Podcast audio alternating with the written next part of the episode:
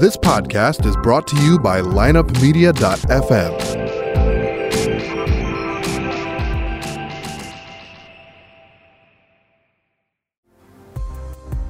Welcome to the Circuit of Success, and thank you for joining me. You know, it's been said that success comes to those who wait, but I believe the opposite. I believe that it's earned with the right attitude, a great belief system, and action every single day. When you mix that in with faith, courage, discipline, and most importantly, a vision, that's when greatness happens. Now, let's dive right into this week's guest.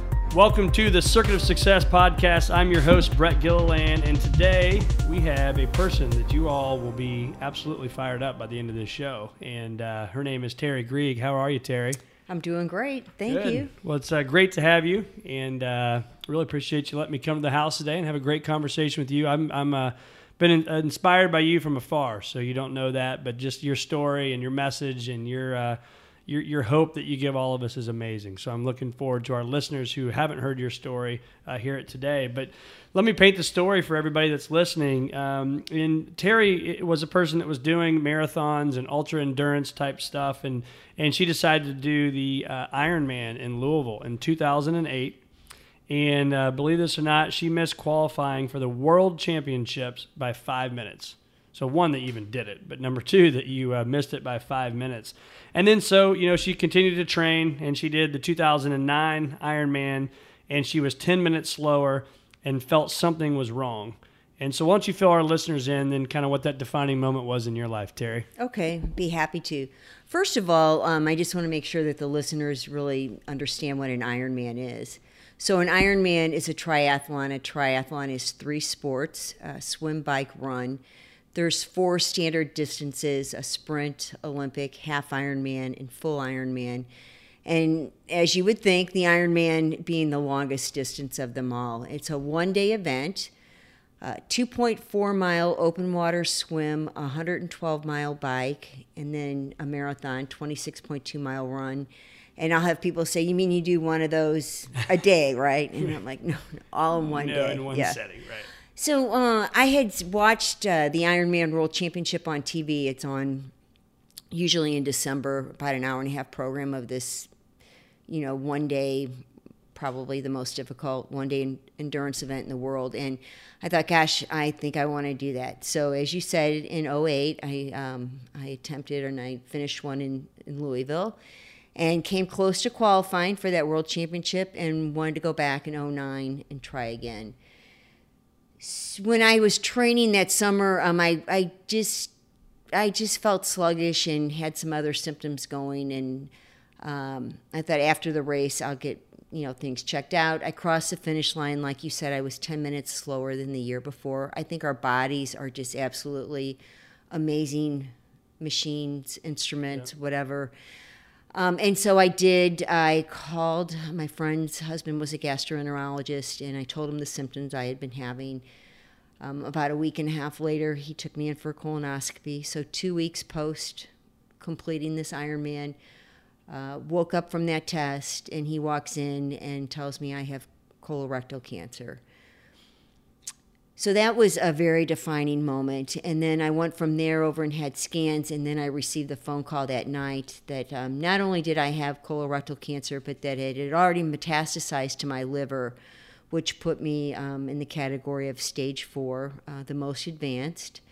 And um, I had looked up on the internet kind of in the middle of the day, something I don't recommend anybody does. bad idea. right? bad idea. And at that time, this was in 2009, uh, the five year survival rate was 6%. And this is really when my life uh, took on a whole new meaning or a course, really new action. I like to say um, that um, when you hear the words you have cancer, you've, you've really entered the greatest race of your life. And so since then, um, you know, as they can kind of say, the rest is history. But what else would you like to know? Yeah, well, so one thing I know Joe Buck said about you was that you have uh, an attitude and this desire to win that's going to make miracles happen. And so I would say that you've done that, right? And so we'll, we'll dive into the kind of the mental side of what it takes to train for an Ironman because I did not do it justice earlier, but how amazing it is just to do that. But then what you did with stage four cancer and you still trained and you still did one. But let's talk first about because the circuit of success starts with attitude. So when you hear the word attitude, what comes to mind for you? Oh, make it or break it. I mean, I think attitude is is everything. Um, I believe that we wake up in the morning and we have a choice. We have a choice to make it a good day or a bad day. It all depends on your attitude. And I believe in an attitude of gratitude. And that's how I live my life. So when you think of that attitude of gratitude, one, our listeners are going to say, "I think that Brett just stole that from you," because I literally say that in almost every show. Oh, you're you kidding. wake up. No, every day you wake up, you have a choice. You can have a good attitude or a bad attitude, right? And so then we choose to have a good attitude. Mm-hmm. Then there's that little thing that talks about rejection on the circuit of success, and I'll show you that later. But um, that rejection tries to get us to not have a good attitude, right? So then it comes back to your beliefs. So when you think about your life and, and to your core, what are some of the things that you believe every single day that you have to do to be successful? Well, number one, the day is 24 hours, so it doesn't start just when you wake up. It's in preparation of going to sleep. For me, it's saying my prayers. It's going to bed with um, a, a, good conscience, a clear conscience, knowing, maybe reviewing the day, knowing where I've done uh, well and made an impact and done some good, and maybe some things I can do better. Um, and then it's waking up in the morning and uh, putting both feet on the ground and reminding myself that you know everybody puts on their underwear the same way, Right. not and and walking through and, and deciding okay what can i do today? How can i be of service? What's what's in front of me? And to make the decision to do it the best way that i can. Um, and i'm not saying i'm perfect or anything like that. I mean ask my husband or my kids and they'll, they'll be happy to tell you but i do know that um, nobody's guaranteed tomorrow and um, so i really believe in living you know your best day today Yeah. So when you were having the dark days, and, and we all have dark days, and yours it was because of cancer. But when we talk today, I want our listeners to understand that it's not just about cancer. Whatever's going on in your world, if it's financial stress or work stress or cancer or whatever it may be, uh, use that lens to look at it. But the days that you don't want to put the two feet on the ground and you want to stay under the covers, how did you battle through those days to get up and make things happen? Well, first of all, and and I'm not I- don't know how familiar you are with my story prior to being diagnosed with cancer, but um, I am a recovering alcoholic too, and um, I'm proud of the way I've handled my cancer journey. But um, really, my struggle with alcoholism, I'm I'm even more proud of where I've been able to come to today and what I've been able to you know to do. And I've taken those tools and applied them to cancer and how to walk through that journey. And as you said, no matter what, you know, to me, cancer is just an adversity. And whatever our adversity is in life, it can be depression, it can be financial, it- uh, whatever whatever it is. The tools that you have, for me, it happens to be the 12 steps or, you know, those are the things that have allowed me to um, to manage my life on a on a daily basis. Yeah. So that what was that grind like for you then? Getting up and whether it was the alcoholism or the cancer. I mean, what what would you say to our listeners that are struggling right now, and and even those that aren't struggling? you know, there's still days. I mean, I love my life. We were just talking about it before we started recording, right? How blessed we are, uh, both of us. But there's still days you don't want to to make things happen. What would you tell them? So, f- first of all, uh, I think I'm not going this alone. So it has a lot to do with faith and then family and friends. And I've surrounded myself with people. And so if I am unclear, if, if I'm really starting to uh, slow down, um, get blue, kind of depressed, that type of thing, I might not always be able to recognize it, or I, I don't see it maybe as quickly as others, but but they can call me on it. And then I know I can't expect myself, you know, uh, me to be able to do everything on my own. And one of the biggest lessons that I've learned through all this is that I, I have to be humble and I have to ask for help. You might think I, I I thought okay well now I'll ask for help but then on the flip side of that once you ask for help you the second part is you absolutely have to be open to receiving it I, I just think it's important to realize that we can't go this alone we we need people around us um, and we have to ask for help we have to allow people to help us and if I get so deep down. I'm very, I am fortunate. I mean, I have those around me that will call me on it, that will get help for me. That and and they've had to. I mean, there were after I had uh, my huge surgery of a colon and liver resection. I was so down. Um, I mean, my family literally had to lift me up and get me help, and it, but but I came through it. Yeah. So when, so I guess that's that's a great point. I mean, you got to have the team, you got to have the people that lift you up. I mean, what would you say was the purpose for you at the end? So you, you knew there's this Mm. there's this way that you could go, right? Mm-hmm. Bad things can happen, Right. Or I can choose. And I've heard your husband say this that we just chose to take it head on, Mm-hmm. right? you chose to take it head on, and so you chose to take the cancer and just beat the tar out of it, right? So how do you do that? How do you flip the mind to say, okay, this is all negative. I get it. The doctor's saying bad stuff, but I'm going to switch to the positive.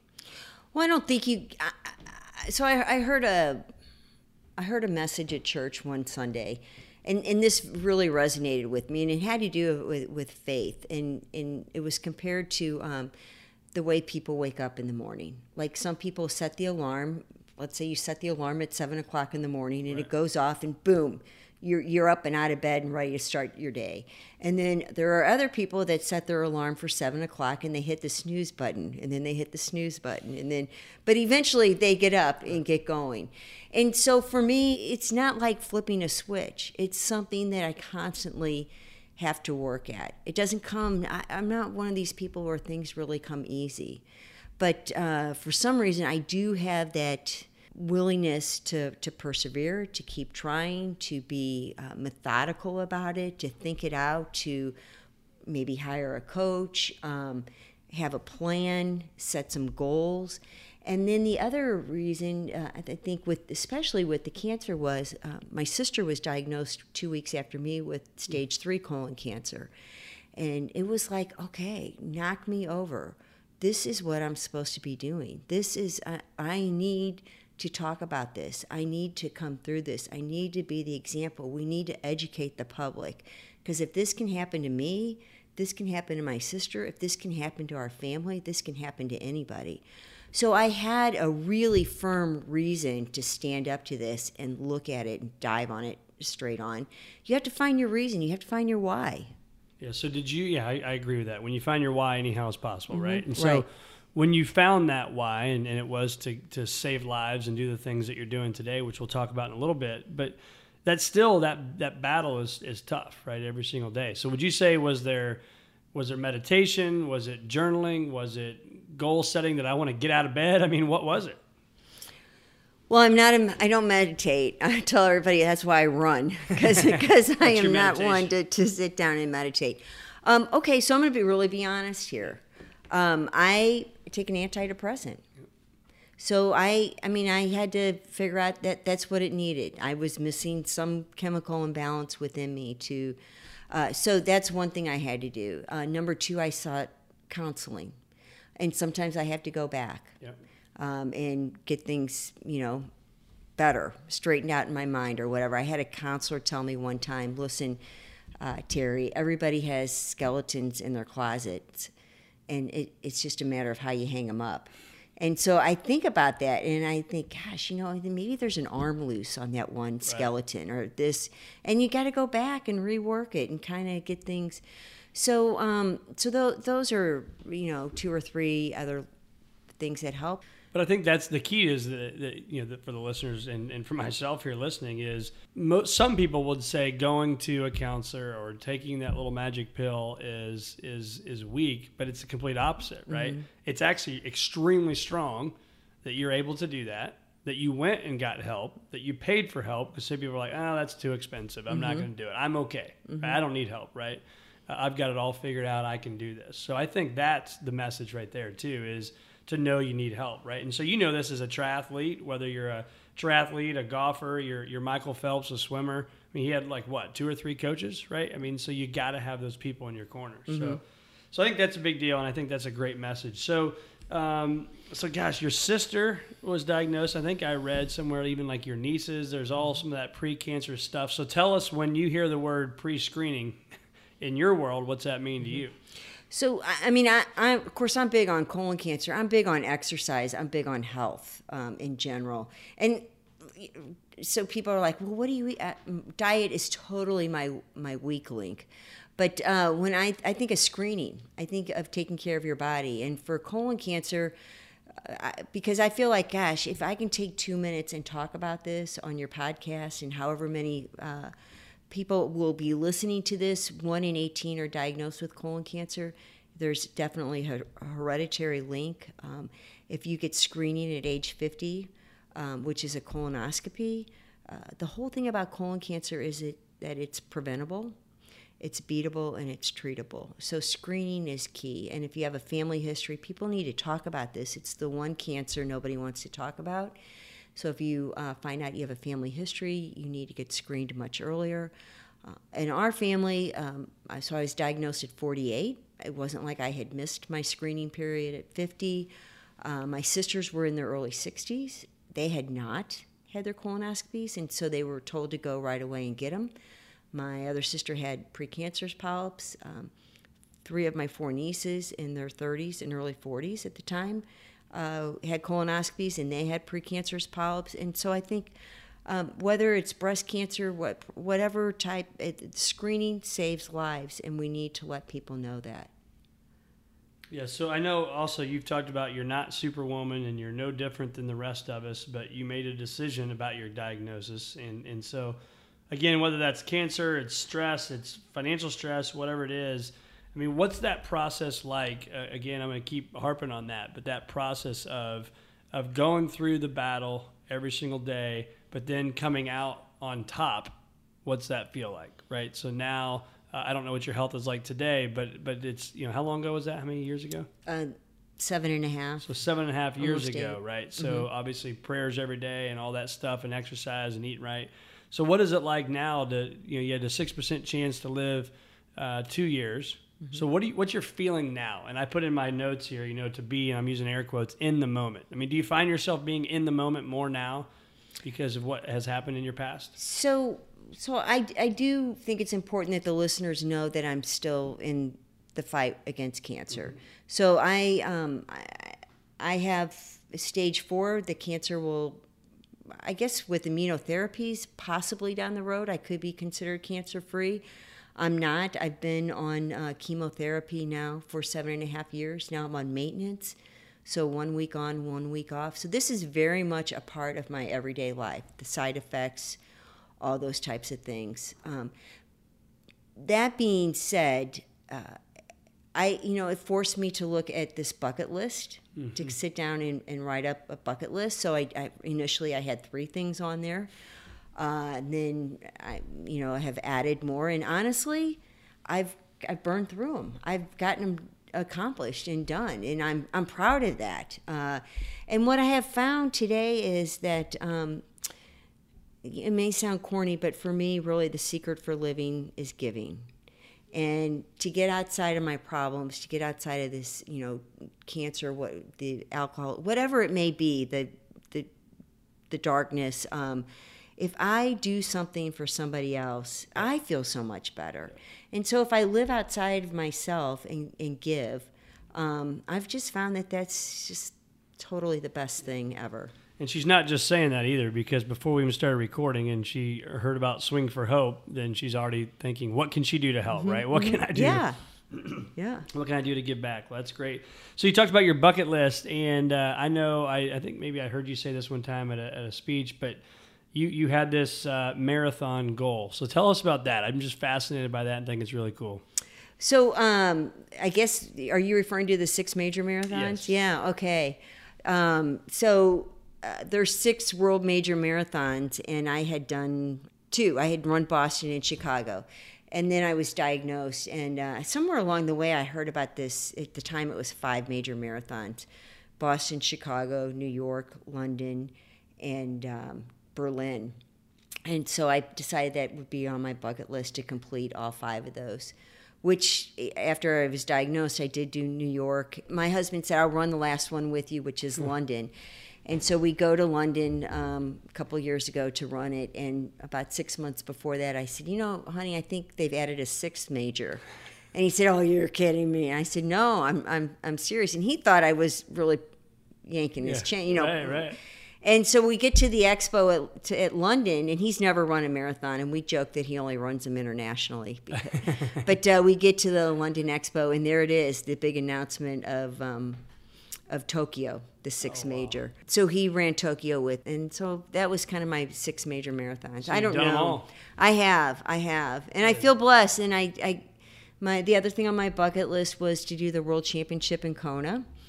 Hawaii, uh, the Ironman, and so I sent my story into Ironman, and they chose me to be an inspirational athlete for that, and that was we can talk about that, and then I al- yeah. also uh, did the World uh, Championship half Ironman. So I don't know how many people have completed the six majors in those two World Championships, but um, you know, feel There's got to be less than a handful of people, I would say. I don't know about that, but it did incredible experiences. Yeah. Incredible. Which was your favorite one?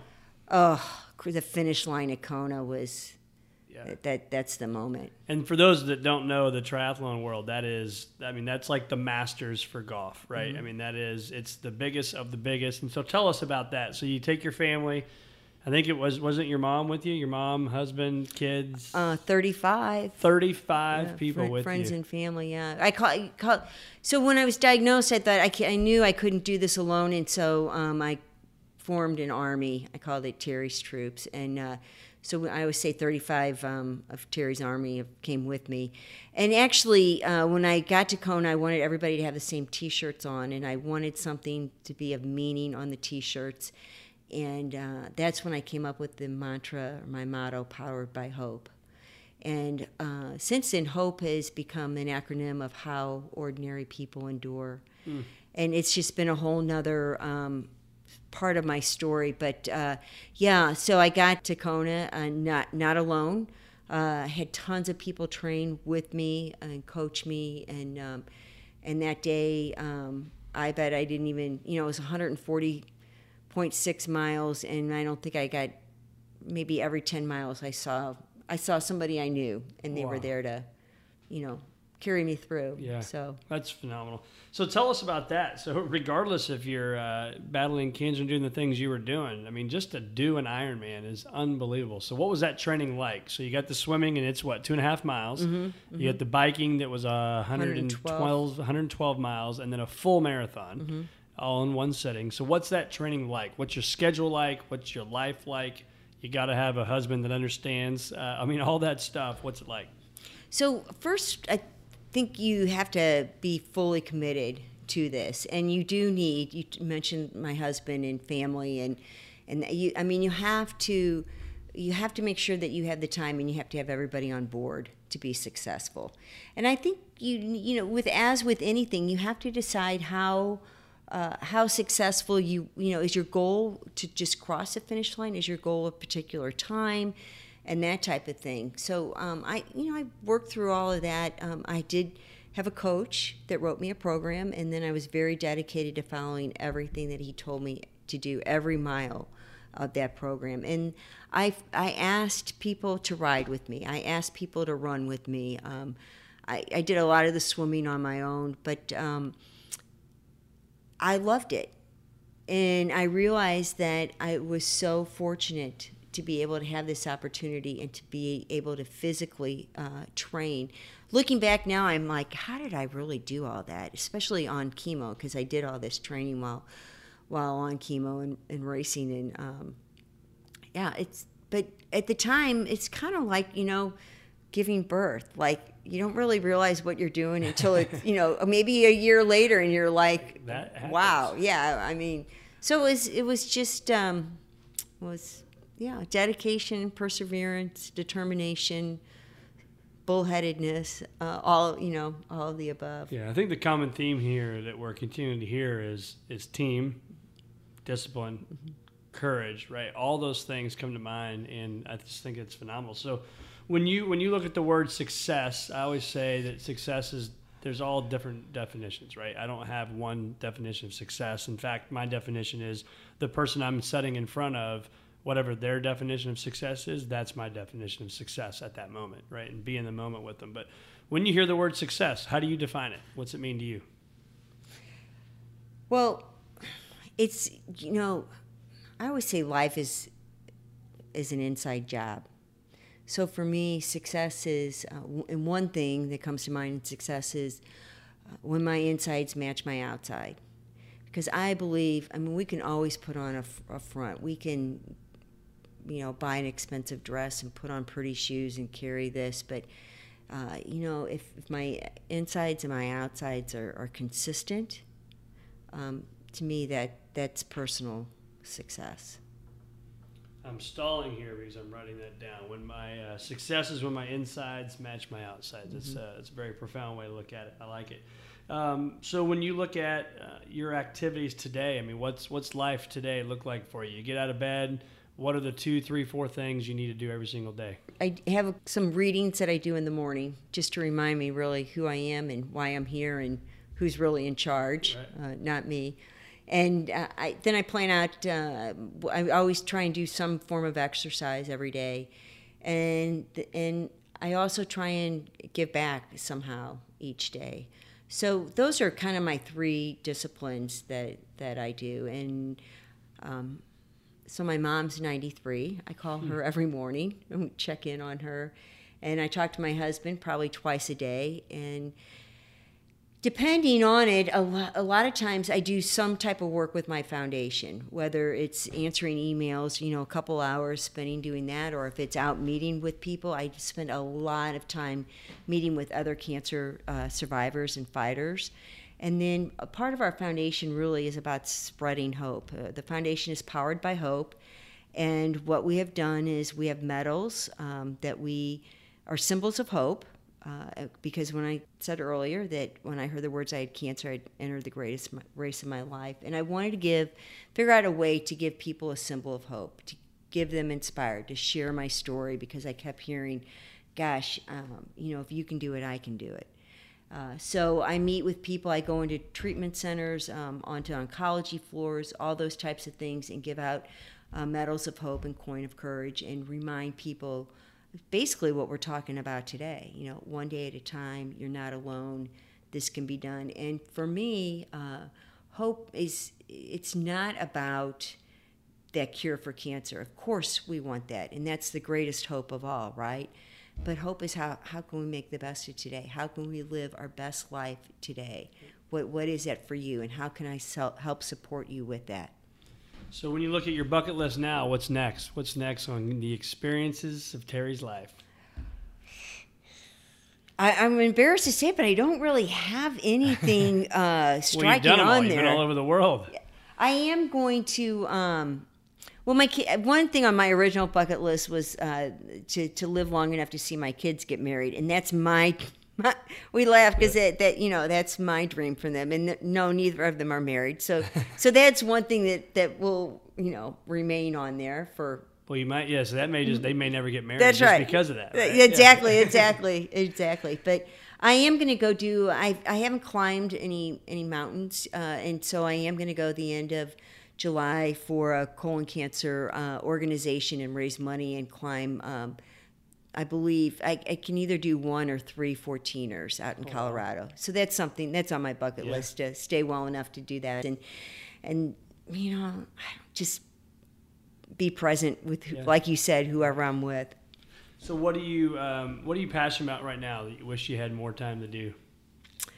Right now, I'm really passionate about uh, just supporting others in my foundation, Powered by Hope, uh, and uh, raising money. Actually, you know, raising money for cancer research also. So, we Powered by Hope is really a three-pillared, three-tiered. Uh, we have our our community aspect where we have uh, put teams up for, let's say, Pedal the Cause, which is a ride here in St. Louis that raises money for for Siteman and Children's Hospital and cancer research. Uh, we have I have a meetup group, support group that we do, and then we do outreach through uh, serving dinners at like Ronald McDonald House and Hope Lodge, and just community activities. Uh, then we have our um, inspirational part of it, where we go in and give the medals and the coins of courage. And I have ambassadors of hope that are out there all the time, just helping and encouraging others. And then we also have a recognition program under that, where we um, we recognize those healthcare workers that work with the oncology population and we call them champions. Um, Powered by Hope Champion Award is what we give out, and that's that's for those that really just go above and beyond um, what their work has called them to do, and following our our mission of giving hope, strength, uh, support, and education to oncology patients. So um, that's that's my biggest passion right now. Sure. And then when you look at um, your, your kind of your game changer, if you will, I mean, what, what's something that's out there today that if you knew you couldn't fail, what would you do? Jump out of an airplane. That's the second time I've heard that. I think that's a genius answer because then you- you're not failing, right? So you get that rush, but the bad things aren't going to happen. So that's good. That's really good. I'm not sure I can. That's why I say that because Yeah. I'm like I don't. I just don't know if I could take that leap. I don't think I could do it. I got to pass out 1st Uh-huh. so tell us about your book. So your book, Powered by Hope. Mm-hmm. Um, tell us about that. So it, it's really the the sub. It's powered by hope. The subtitle is um, "Everybody has a dream. Everybody has a cancer, which is an adversity," and it just kind of walks through, um, you know, how I have hopefully gracefully maneuvered through this uh, this journey, and um, I don't know. The feedback's been really positive. I just, I mean, I just put it all out there. I have, I, I got nothing to hide. Right. So, um, it, yeah, I hope It's people want to read it. disease, isn't it? it. All of it. Yeah. Life is. I Life, mean, yeah. you know, but yeah. So So if you look back and you could go have a conversation with the the 38 year old or the 40 year old or the 25 year old Teri, what are you telling Teri? Wow, I, I, it, that's easy for me to say. Somehow, some way, everything's going to be all right. That's a big deal. So why, why what so you say that? What tell me more about that. I think I never really realized uh, what. I I think I, you know, maybe it was the alcoholism, maybe it was the personality or what, but I always had this feeling of discontent, internal discontent, and I think you know I tried to medicate that. I had to keep it, and and I see that in I think in our young people today in that too. And I I wish it's I it's almost like a grace that I wish I could just put in a little box and wrap it up and hand it to somebody, and that peace, that that grace, Yeah. that gift, and um, and you can't. I mean, you can be an instrument, you can be an example, but um, yeah, it's it's a lot about surrendering and admitting and accepting all of that too. So um, yeah, but everything is really going to be all right. It's gonna be all right. Well, that's great. I think you're gonna agree with this then, based on that. But we talk about this with almost every guest. Is in our mind we put these fears, right? We have these fears of this is gonna happen to my business, or this is gonna happen to my life, or my family, or whatever it may be. But how many of the fears do we put in our mind actually come true to the magnitude that we put them in our mind to be? Probably none. None. Right? Exactly. Zero. Yeah. So even the stuff you've been through, the alcoholism, the cancer, the, the I can't finish a triathlon. I mean, it's not like you just woke up one day and, and always believe you're going to finish it. I mean, that's the hardest endurance race in the world. And there's the fear, right? But you have to tell that fear to be quiet. Yeah, I've heard the saying, you know, where there's fear, there's no faith. Um, and and I'm not maybe you know maybe it's a different word for fear because I think I think you can have faith in some uh, discontent at, at the same at the same time. I, I think you need a little bit of that to, to to drive yourself and keep yourself going. But um, I will say that through the adversities, through the cancer, through the alcoholism, um, I, I will never say that I am grateful for those diseases or for the adversity that I've had in my life.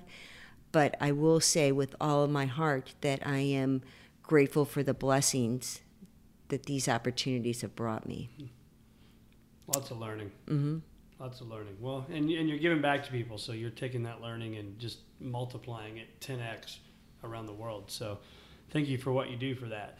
So if I give you uh, $10 million, I'm going to tell you, you cannot give it to cancer. So that's going to be the one rule. You can't give it to charity, and you can't like just do normal investments. What are you doing with 10 million bucks? Seriously? Yeah. Because I know what you're going to say. You're going to impact the cancer world, right? So we always got to take that away from you.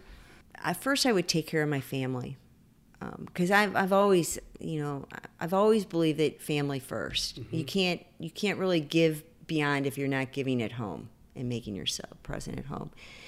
And then I believe in education, and I would love to give as many people as possible uh, the opportunity to to further their education or uh, get some good schooling. And I, you know, I think about clean water. I think about um, I, I would want to do honestly. I would want to stay close to home, right here in saint Mm-hmm. Louis, and um, hopefully make a difference up in North County or Ferguson, where we've had this unrest.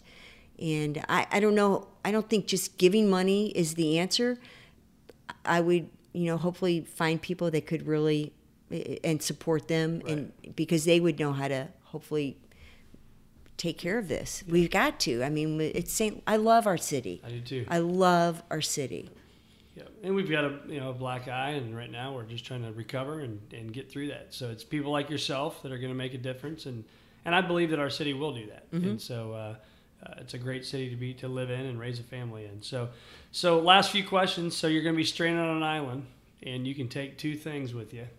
What are you taking? So if I was going to be truthful, I would take a Diet Pepsi and, and a candy bar. Exactly. Uh, my husband. yeah. I take. I would take my husband and There my go. kids. That's good. See, I asked my kids that, and they said their iPhone, and then the other one said, "And my charger, so it won't die." I'm like, "Yeah, that's good." I It's didn't a- think about the charger. yeah, yeah. Yeah, that's good. So, um, where can our listeners find more of you? So we, you know, we get asked the questions all the time, and, and I've seen Teri speak, and, and she does a phenomenal job. And so, any of those businesses that are out there that are looking for an inspirational speaker, somebody that can be a game changer for your business, where can our listeners find more of Teri? So terigriege.com, T E R I G R I E G E dot com is my uh, is my business website, and then our foundation website is poweredbyhope.org. And then I have a Facebook page and Twitter and all those social media things we have to do today. Uh, and then, you know, please uh, f- order my book, Powered by Hope, on Amazon. But um, just appreciate the opportunity to share my story today. And my last question is: Did you envision your success, or are you surprised? by it? Oh, totally shocked. Absolutely. And I, I mean, I can't take any credit for it. It's not. Mean, you- could ask my friends, especially from high school, they would just die laughing. Like, no way. Right. I'm like, way. Yeah, that's me. No. That's what I'm doing. Yeah. yeah well, Exactly. I am uh, just uh, grateful that you spent time with us today on the Circuit of Success. And so, uh, thanks for being with us. Thanks for being with our listeners and telling your story because it's an inspirational story. And and for our listeners, you're gonna you're gonna see on the Circuit of Success website uh, her YouTube video, and uh, we'll, we'll put it out on social media as well, and, and a link to find the book and, and find her online. So, Teri, I really appreciate you being Thank here, and uh, it's great seeing you. Thank you. Tune in next week for another episode of The Circuit of Success with Brett Gilliland on the lineupmedia.fm podcast network. Subscribe to the show on iTunes, Google Play, Stitcher, and through our website, circuitofsuccess.com. Follow us on Facebook and Twitter and email any questions to info at circuitofsuccess.com.